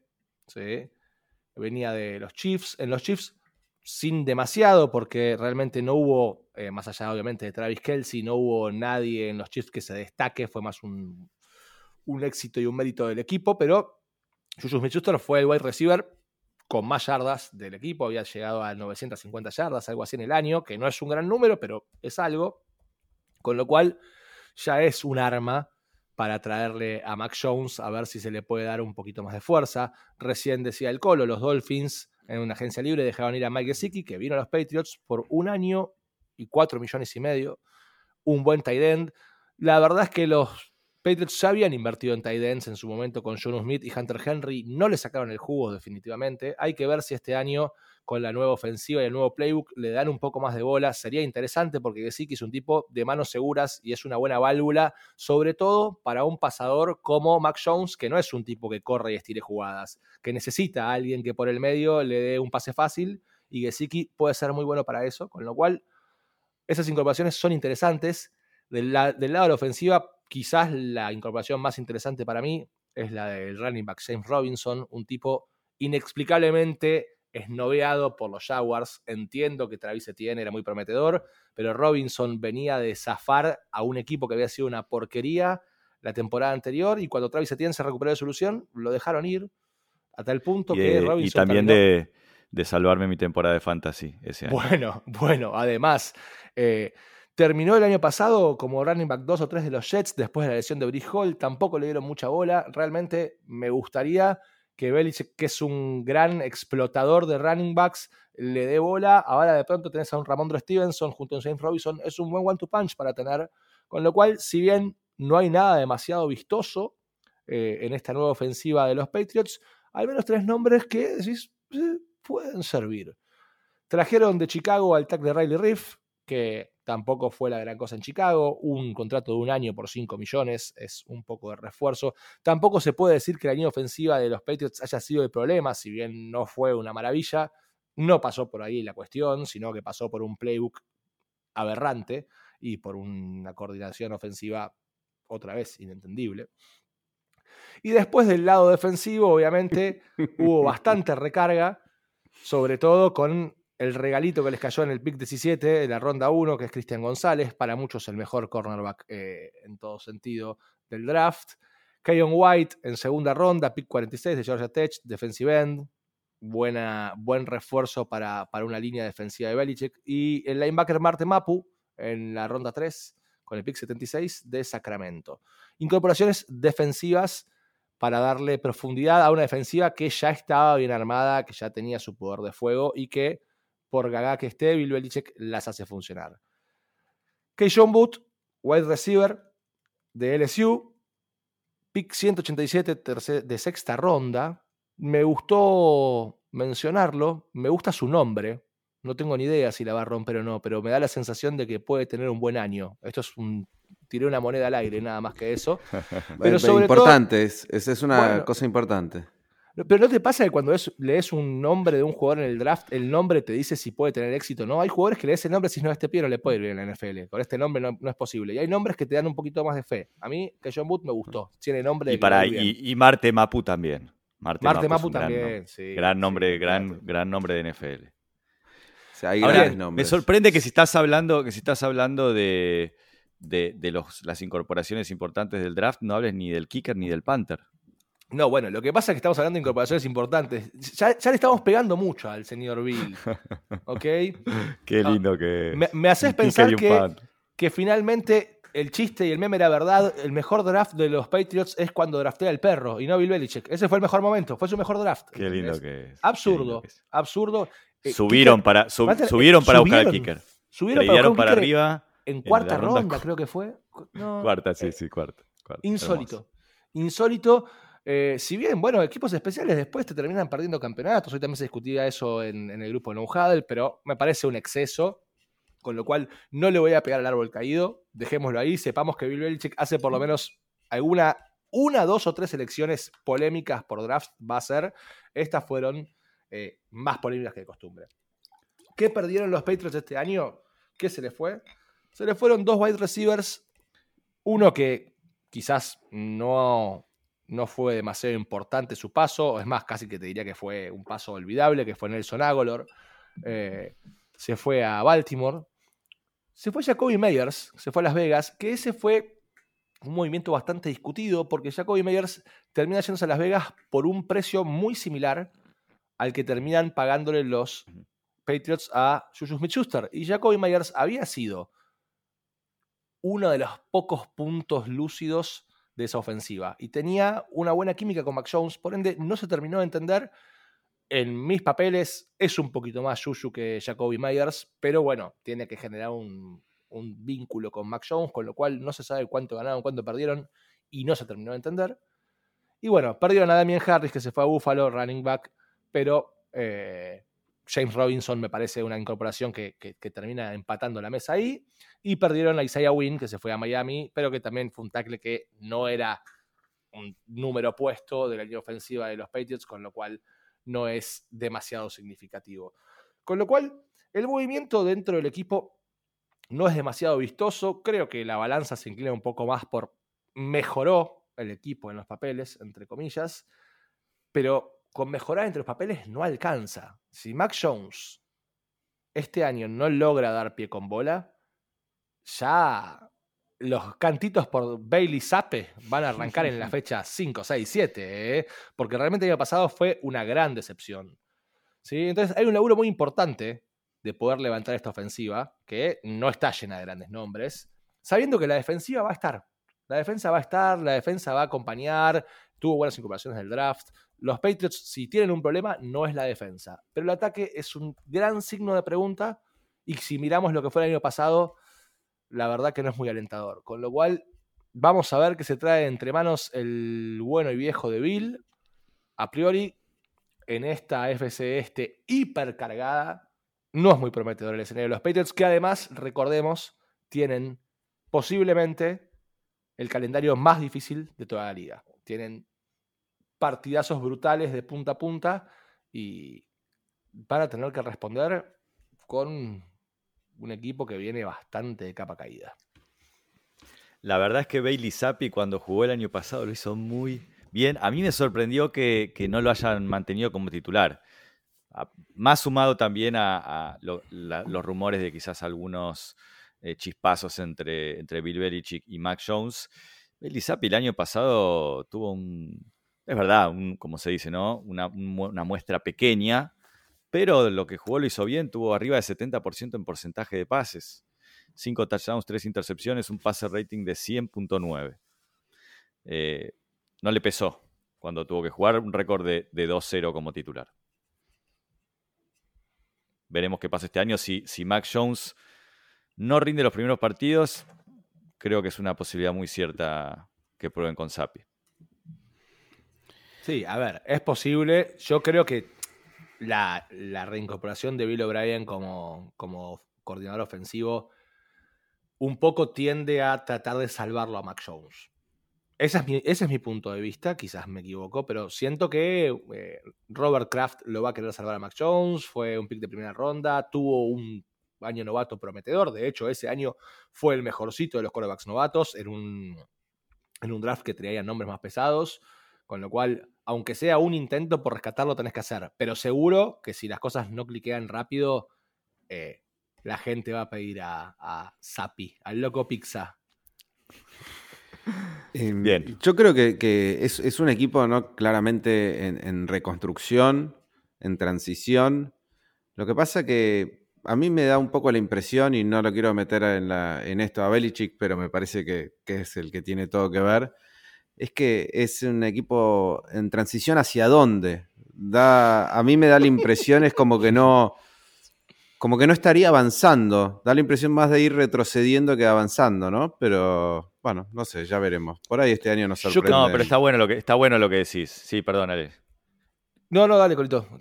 No, que decía que, que, tiene sentido lo que decía Negrito, porque eh, no es una reconstrucción de las tradicionales, si querés, eh, porque, a ver, no, no estás tirando todo abajo y yendo a un récord negativo y buscando un pick alto de draft y, largando a todos tus estrellas. No, eh, es un equipo que trata de mantenerse competitivo año tras año, lo cual lo celebro. Eh, se te fue eh, Brady, el, GOAT, el mejor de la historia, o lo, como quieran llamarlo, y, y, no estás colapsando, sino que estás buscando mantenerte, pero al mismo tiempo te mantenés, o sea, tu, techo es muy bajo. O sea, no vas al piso, pero, no tenés potencial. como equipo, digamos. Esa es, esa es, un poco la sensación que da y en eso coincido. Yo creo que eso es una consecuencia de lo que fue la era Brady. La era Brady, los, los Patriots reconstruyeron, entre comillas, un montón de veces. Rara vez, sobre todo los últimos años, los últimos largos años, fue un equipo de grandes nombres, de firmas fastuosas. Siempre fue un equipo de nombres entre ignotos o promedio, muy bien llevados, muy entrenados y con eso armaban un equipo competitivo o un equipo ganador, incluso porque tenían a Tom Brady al volante. Sin Brady, los Patriots siguieron el mismo esquema de tener no grandes nombres, eh, de incorporar defensivos de medio pelo y hacerlos jugar bien. Y por eso es que no parece un equipo en reconstrucción. El tema es cuando vos empezás un rebuild y decís, ok, listo, este equipo está reconstruyendo. ¿Qué es lo primero que haces? Rifás a las estrellas. ¿Estamos de acuerdo? Digo, me voy a reconstruir. Bueno, a ver ¿Qué estrella tienen para rifar los Patriots? No, no tiene. Hoy no tienen.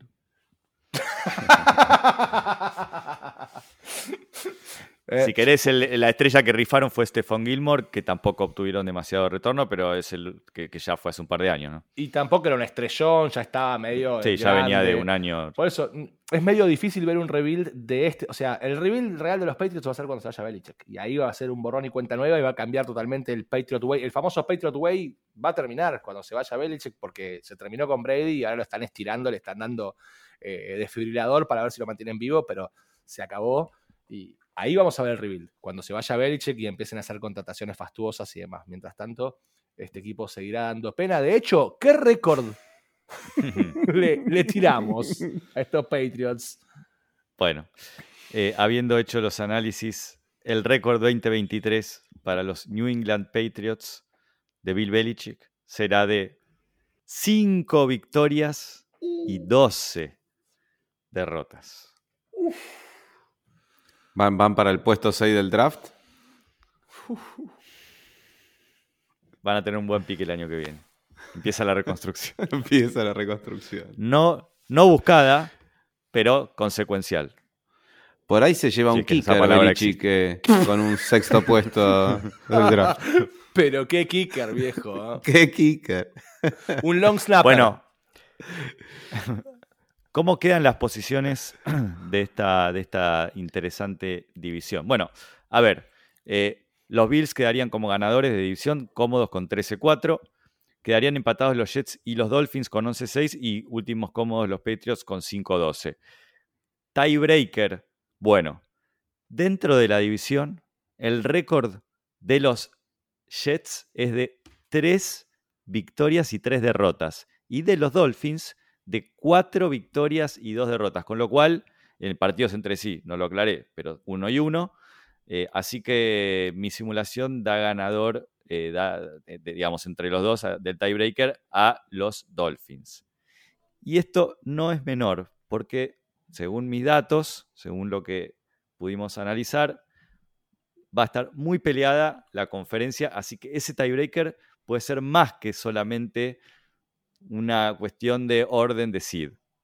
Puede ser que se cae, el que, el que entra y el que no entra, el que va afuera. Por lo que, por lo que estuve, o sea, según mis predicciones, eh, la, la, FC, que la veo muy superior a la NFC, y eso quedó demostrado también en, los picks de cada partido que, hice en esta simulación, eh, estaría con 11 victorias, yo creo que podés, podés quedarte afuera, así, directamente.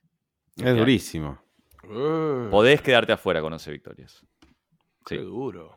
Ya lo vamos a ver eh, por ahí cuando terminemos de hacer todo, todas las divisiones. Pero bueno, yendo a esta división en particular, eh, los veo a los Bills fuertes, los veo a los Bills que han reforzado la línea ofensiva y bueno, yo confío en que, en que lo que vimos de Josh Allen no fue solamente un año bueno o un año y medio bueno, sino que realmente es un tipo eh, que, vino a la NFL para quedarse dentro de los mejores cinco quarterbacks año tras año. Eh, y creo que coincido con vos, Ale, que la incorporación de Dalton Kincaid es muy importante para mí. A mí es el jugador que el jugador ofensivo que más me gustaba en el draft, eh, sacando a John Robinson, si querés. sacando a John Robinson, digamos, me, como, como arma ofensiva me gustaba más que los cuatro receptores, que los cuatro wide receivers que fueron tomados antes que él. Entiendo el valor posicional, obviamente, de un wide receiver, pero yo creo que es un tipo que tiene el potencial para estar en el tier de top de, de Tyrants de la liga de acá, no en, no en, el primer año, porque sabemos que a los Tyrants le cuesta, pero de acá a dos, tres años lo veo como eh, en el mismo tier que, un Kittle. Eh, y y, si, se explota antes, puede ser un, contribuidor fundamental este año eh, para los Bills. Que además agregan a otro jugador que me parece interesante, que es Deontay Hardy, que, no jugó el año pasado, pero había tenido una muy buena temporada hace un par de años en, New Orleans. Y si está sano, también me parece que es un tipo que puede aportar. Y ojo con DeAndre Hopkins, ¿eh? Y si llega de Andrew Hopkins, obviamente eh, tengo que rehacer Colo, me, gusta mucho, me gusta mucho que vayas a, buscar tapados, pero realmente poner a Deonte Harty como una razón por la cual los Bills pueden ser de temer es rascar el fondo de la olla, hermano. Es un tipo que tiene su mayor, su, mejor año hizo 400 yardas, O sea, de banco. Yo, mira, eh, y porque aparte voy, a traer polémica, viejo, porque quiero que, quiero que haya polémica. En mi opinión, lo más discutible de tus récords y de tu pronóstico para este año es que los Bills van a ganar la conferencia, que van a ganar la división. Para mí los Bills no ganan la división. Este es el año en que los Bills, no te digo que van a ir mal, van a entrar a playoffs, pero no van a entrar como no van a entrar como campeones de la FC este. ¿Quién se la lleva? No sé, pero dudo que los Bills. No, no se puede sostener lo que vienen haciendo. Son, dependen demasiado de dos jugadores, hermano. No, no hay, o sea, esa colección Josh, Allen, Stephon Diggs, en algún momento se agotan ese tipo de recursos y eh, siento que, los Bills este año, la falta de innovación les va, les va a pegar duro. Obviamente, Josh Allen estoy con vos, que se viene para quedarse como de los mejores jugadores de la liga. Eh, son un equipo de temer y lo van a hacer, pero con lo dura que está esta división, Sí, porque el año pasado, un partido contra los Jets era una cosa, o hace dos años un partido contra los Jets era una cosa, ahora es otra cosa.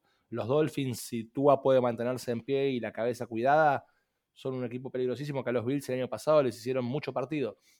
Con lo cual, siento que, aparte pensemos que ellos fueron primeros el año pasado, con lo cual este año su schedule no es tan sencillo, tienen que jugar contra equipos fuertes. Eh, mi sensación es que dar a los Bills... Eh, tanto, tanto handicap. Es, si tengo que criticar algo de tu, de tu pronóstico, es que no creo que los Bills se lleven la división. Bueno, en, dentro de, los Jets y de los Dolphins, cuando está considerado el récord, también hay un componente de, yo creo que eh, hay más riesgo de que sus jugadores principales no se mantengan sanos. Y para mí también ahí hay parte del factor en por qué creo que los Bills son los principales candidatos nuevamente a quedarse con la división. Obviamente esto corre para cualquiera, ¿no? Las lesiones dentro de todo se puede decir que son aleatorias. Eh, pero creo que, como característica, obviamente si tenemos que decir quién es más durable, Josh Allen o Tua. Bueno, creo que está claro. Lo mismo Josh Allen o eh, Aaron Rodgers a esta altura de la carrera de, Aaron Rodgers. Eh, creo que también han reforzado, digamos, los sectores que tenían más flojos, como la línea ofensiva y el cuerpo de running backs. Si bien, como decías, no tienen nombres rutilantes, pero me parece que Damien Harris es una incorporación interesante. Eh, es otro tipo de jugador que Singletary, ¿no? Más fuerte, más potente. Y James Cook en su segundo año también puede, puede explotar, ¿no? Eh, un, jugador muy versátil que, se mueve muy bien eh, y, que, y que el año pasado quizás eh, rindió, no es que no haya rendido, sobre todo, y, fue, y sobre todo que fue de menor a mayor. Eh, arrancó un poco tímido y, fue tomando cada vez más preponderancia hasta ser el back principal por sobre Singletary sobre el final del año. Así que, bueno, eh, si, si, está, yo creo que si Miami logra mantenerse sano durante todo el año, creo que puedo decirte que lo veo como, como, como principal candidato, pero realmente no creo que Miami se mantenga sano y sobre todo tú durante todo el año. O sea, el tema es que, hay que ver qué es lo que le pasa a Tua, ¿no? Porque si es una cuestión muscular, si querés, está todo bien. Ahora, es, es lo que hablamos siempre, ¿no? Desde, desde, desde, que terminó, como terminó la temporada pasada. Un golpe más y el pibe no, no, no puede jugar más si, si tiene otra conclusión. me parece que está más que claro. Entonces, ¿qué va a hacer Miami? O sea, yo me imagino que el tipo, estamos hablando en el aire, ¿no? Pero me imagino que el tipo ya lo han probado y, y lo que pasó es que no hicieron bien la recuperación en su momento. Ya pasaron muchos meses desde el final de la temporada de, por lo menos de Tuba. Eh, imagino que, que, está listo para, para recibir golpes. Aparte sin ser hijo de puta, pero también lo van a ir a buscar. Sí, sí, sí, lo van a ir a buscar. Eh, creo que lo hablábamos también el otro día en el chat. No es que lo vayan a ir a buscar con mala leche, sino que los jugadores de la NFL están programados para ser violentos y, para, y su trabajo es, es eh, hacer lo posible dentro de lo legal para eh, ir, a, ir a dañar, entre recontra comillas, al quarterback del otro equipo. claro. No, no, sin comillas, te pagan para eso, dañarlo legalmente. O sea, si, el pibe se queda golpeado y, después tiene miedo de pasar la pelota, es lo mejor que te puede pasar. Nadie le va a tener piedad. Em, yo, y es lo que hablábamos. El, la, última, el último golpe que el chabón sale fue un golpe de, cualquier partido, de un, un, sack normal. No es que fue una cosa tremenda. Eh, le pega un cabezazo al piso, pero es un cabezazo. Eh, digo, sí, si no viniese con el historial que viene, podría pasar de largo tranquilamente a ver, todos vemos NFL y, esos golpes los vemos constantemente, por eso nos sorprendió tanto que... De todos modos, ahí lo que, lo que fue más chocante fue cómo después vino y tiró tres intercepciones en un lapso de siete jugadas, porque no le pasó como en la segunda concusión que se quedó con los deditos cruzados y no se podía mm. levantar. Ahí se levantó, jugó, no fue tan, no fue tan vistoso la parte de la conmoción, pero lo que lo hizo vistoso fue que el tipo inmediatamente después pasó a regalar tres pelotas una tras de la otra al punto que creo que mismo los relatores dijeron, che, me parece que Tua no está bien, no tienen que sacar, este pibe no está en condiciones. Pero lo más probable es que con toda una pretemporada encima y demás, esté listo para comerse algún que otro golpe. Me gustaría creer también por él que va a poder eh, sostenerse en la cancha o que, como decía recién en negro, bueno, tendrá un esguince de tobillo, digo, cosas normales, pero que su cabeza no lo va a dejar afuera del juego. Si efectivamente pasa eso, es una gran pena por la temporada de los Dolphins para empezar, pero sobre todo por un pibe que eh, cuando hizo clic y arrancó el año pasado, durante tres o cuatro partidos, dirigió una de las ofensivas más divertidas que vimos en mucho tiempo. Y era un placer verlo jugar. Sería una pena que le pase eso. Sí, sí. Tipo de grandes capacidades. Con una carrera por delante, la verdad que muy, muy interesante. Sí, y no sé si estamos tomando conciencia, o, por ahí sí, pero no lo queremos ver. Yo creo que el tipo está aún a una conmoción de retirarse. Sí. Claro. Una, una, serie así. Porque además. Una serie así.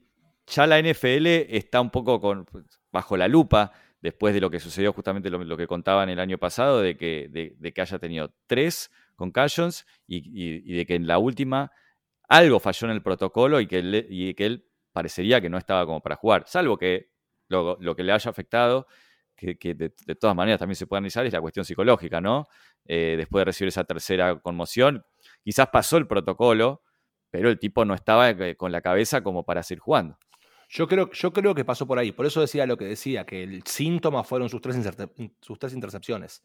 Yo creo que el golpe en la cabeza eh, quedó, obviamente, no vas a quedar turulo. Imagínate si a nosotros nos da impresión el video de él con los deditos cruzados y así mirándose la mano en el piso. Imagínate él haberlo visto, te asustás, es tu cabeza, digo, decís, hermano, me pego todos esos golpes y quedo tarado para el resto de mi vida. Yo creo que ese, ese, esa tercera conmoción contra los Packers en la fecha 16 es más lo que, le, lo que le juega en la cabeza a nivel psicológico que lo que le pasa a nivel fisiológico. Por eso digo, el tipo sale a jugar y sale y se mueve correctamente, no es que lo ve si está mal, pero bueno, toma todas decisiones pésimas porque evidentemente estaba cagado en las patas. Eh, o sea, esto es wishful thinking totalmente. Quiero que este año Tua entre y juegue y juegue y, no salga a la cancha y le vaya bárbaro, pero es lo que deseo. Por eso me imagino unos Dolphins eh, teniendo un buen año, porque me gustaría pensar en eso y no que el pibe de la fecha 7 se retira de la NFL. Está clarísimo. Bueno, estimados, ¿alguno quiere agregar algún detalle más a toda esta linda charla que hemos tenido sobre la AFC East? Ninguno se opuso a la debacle de los Patriots. Yo para estaba mí por te apor- quedaste...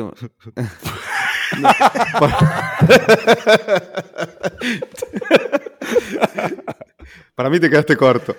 Estaba por decir, eh, estaba por aportar que para mí es un es un tres victorias, eh. Hay, una, hay, una, hay un partido clave, clave en la temporada, y que, es, que puede ser definitorio, y es que estoy considerando que en, en el ida y vuelta con los Jets, un partido van a ganar los Patriots. Mantener porque la son-. Porque son los Patriots contra los Jets. Un partido le van a ganar La con la camiseta. camiseta. Y esa victoria de los Patriots eh, puede costarle los playoffs a los Jets. Me, me gusta que te armaste un calendario bien dramático. Le metiste, le metiste todo el chimichurri, todo el morbo bowl posible. Está bien, está perfecto. No, yo creo que te quedaste corto, que les diste, les diste mucho margen, pero bueno. eh, al poco de crédito a, a Bill. Yo no creo que esté para Sí. el retiro. Yo Sí, sé que lo dijeron con respeto, pero mi respeto es todavía mayor y, y- y creo que Bill, mientras él considere que está, está. Bueno, arrancó poco polémico este análisis de las divisiones, entonces estamos bastante de acuerdo. Bastante de acuerdo. Bien. ¿Cuántos Mm. equipos ves en playoff de esta división, Colo? Bueno, si yo te- me tengo que guiar por, por estrictamente mis proyecciones, eh, como te dije, hay de los tres que, le- que- que estamos hablando de que pueden tener un gran récord, para mí hay dos que clasifican, con lo cual eh, hay uno que se va a quedar afuera. Entre Miami, los Bills y los Jets, hay uno de los tres que se va a quedar afuera del playoff. Bien, bien, me gusta. Me gusta. Me Bueno, gusta. va a haber sin duda bastante polémica entre nosotros más adelante, ¿no? Eh, hay, hay divisiones que me parece que son más, más, más polémicas que esta. No sé, Sí. como, como Sí, sí, una sí, de sí, las sí. preferidas del Colo, que es la NFC Sur, por ejemplo. No, yo la verdad que tengo muchas ganas de, de- de- dentro de poco cuando hablemos de la, de la NFC West y de, de los Broncos de Ale. Esa va a ser una linda división. Imagino, ima- imagino que los tres en playoff, ¿no? De la mano de Sean Payton, todas las vueltas vamos a dar. No me voy a No, anticipar, no me voy a anticipar. No me voy a anticipar. Será para otro ya capítulo, llegará el momento, sin spoilers. Bien. Sí, sí, señor. Está muy bien. Bueno. Eh, Nos despedimos sin más. Chao. Sí. Eh, bueno, esto fue entonces todo por hoy. Ha sido un placer. Sí. Perdón, Negrito. eh, le quiero recordar a nuestros oyentes, primero agradecerles obviamente, pero recordarles que nos ayuda muchísimo cuando se suscriben en Spotify, cuando nos ponen una calificación positiva en Spotify y obviamente también los invitamos a que nos sigan en las redes sociales. Eso ha sido mi aviso parroquial. Muy Eh, bien. ¿Cómo estamos en las redes sociales? Arroba. Falso punteo.